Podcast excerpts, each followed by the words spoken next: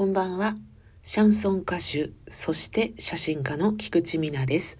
歌とカメラとグダグダと。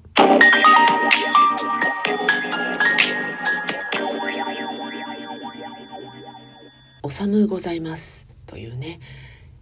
あっという間に年末が近づいてまいりまして気持ちもなんだか世話しなくなってきましたけれどもそんな12月にライブをやる女私でございますよ。はい。12月23日の土曜日18時からオープンは17時30分になるのかな平井にありますカフェさくらという小さなお店で私のソロライブが行われます。料金は2500円くらいでございます。ぜひぜひお見えになっていただきたいと思っているのでございますということでね。曲が決まりまして実は衣装もすでに決まっておりまして普段はね衣装を選ぶのが結構最後の方に来るんですけど今回はね決まっておりましてですね。あとは私がいかにして歌詞を覚えるかという ところが 問題なんですけどその世界に身を置いておきながら言うのもなんですけれどもシャンソンの歌詞というのはねぶっちゃけ分かりづらい。間違いやすい。ややこしい、ね、この三拍子が揃っておりまして、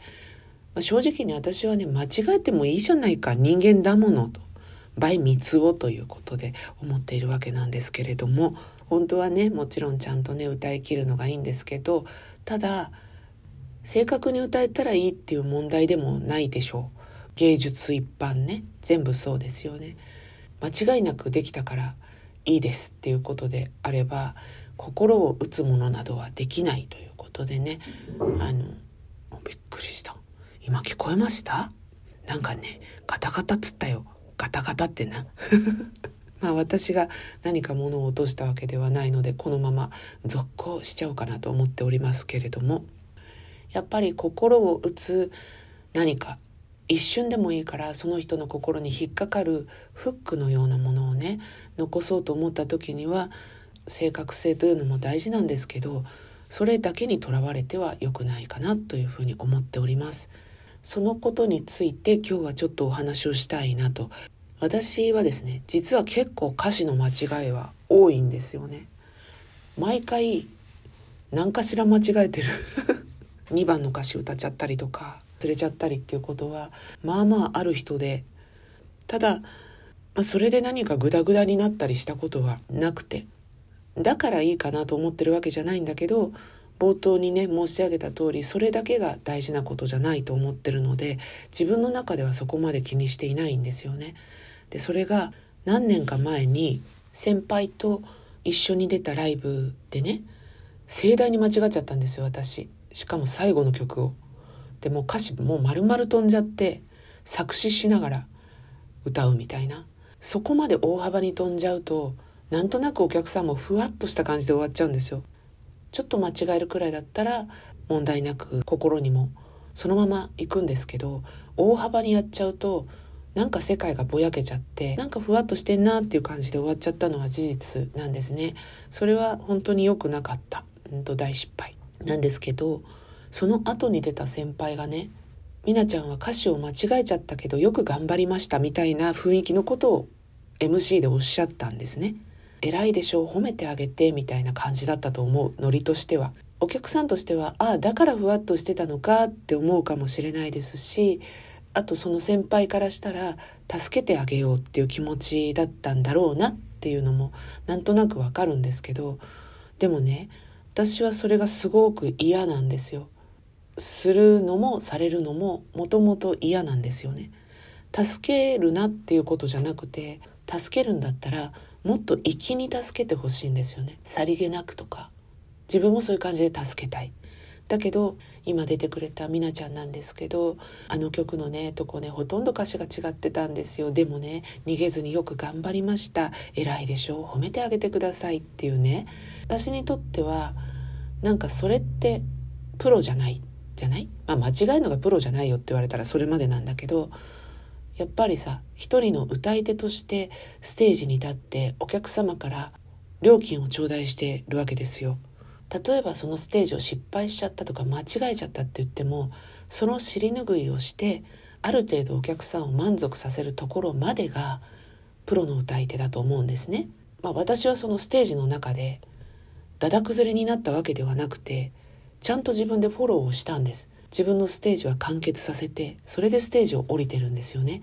それをさあそこは間違ってたんですよってみんなに言うって変だよなって思ったの。成熟してないなって思ってプロとして上がってる気構えが私だけじゃなくその人にも足りないと思ったんですよ。お客さんもお友達の延長じゃないけどみんなああそうだったんだみたいな。ステージに上がっている人とお客さんとか歌を届ける人と歌の世界を感じる人っていう間柄ではなくて知り合いがステージに上がってちょっと上手だから歌ってるみたいなそれってステージありのカラオケと変わらないじゃんっていうことでしょ？そういうことは嫌だなって思ったんですよ。私はとにかくステージに立った以上その時間は自分の責任だから何が起こっても自分が受け止めたいし自分の中で完結をさせたいんです。だからそれを剥がして裏側を見せるようなそういうのって一緒に出るとしても嫌だなって思ったの。そういう人と一緒に出たくないなってその時思っちゃったんね。いろんなとこに敵を作ると思うんだけどシャンソンのオーソドックスなスタイルのライブの中で起きたことだったんです。もっとスマートな人と共演したらそんなことにはならなかった。だけど不幸にも私の場合はそういうことが起きてしまってみんなも「ああそうだったんだよく頑張ったね」みたいな。ご助会だなって思って。それは嫌だな。それが私の感想でした。そこから自分なりの活動をしていこうって思ったきっかけですね。その時期に結構いくつか大きなことがあったんですけど確実に一つになってます。その互助会っぽい感じで歌を聴いてもらわなくてもいいかなって思ったのとあとそのライブもまあまあ高くてさ料金が。5,000円ぐらいしたのかな。なんかドリンク頼んでくださいみたいな。だから5,6,000円はいっちゃうわけですよ。その場で言ったら私は前座的な立場だったのでずっと前にお話しした通り美奈ちゃんがお客さん呼ぶ役目よみたいな。えーっていう。前座が呼ぶのっていう。他の人はただいるのっていうね。もういろんなことが納得いかなくてそれで極めつけがその感じだったのでもういいかなってその時思っちゃいました。で自分なりのねそういう平井のさくらさんとかでやり始めて楽しく過ごしてるので12月はねほんと楽しいカジュアルで安くて気楽なライブにしますのでぜひぜひいらっしゃってください。それでは今日はこの辺で。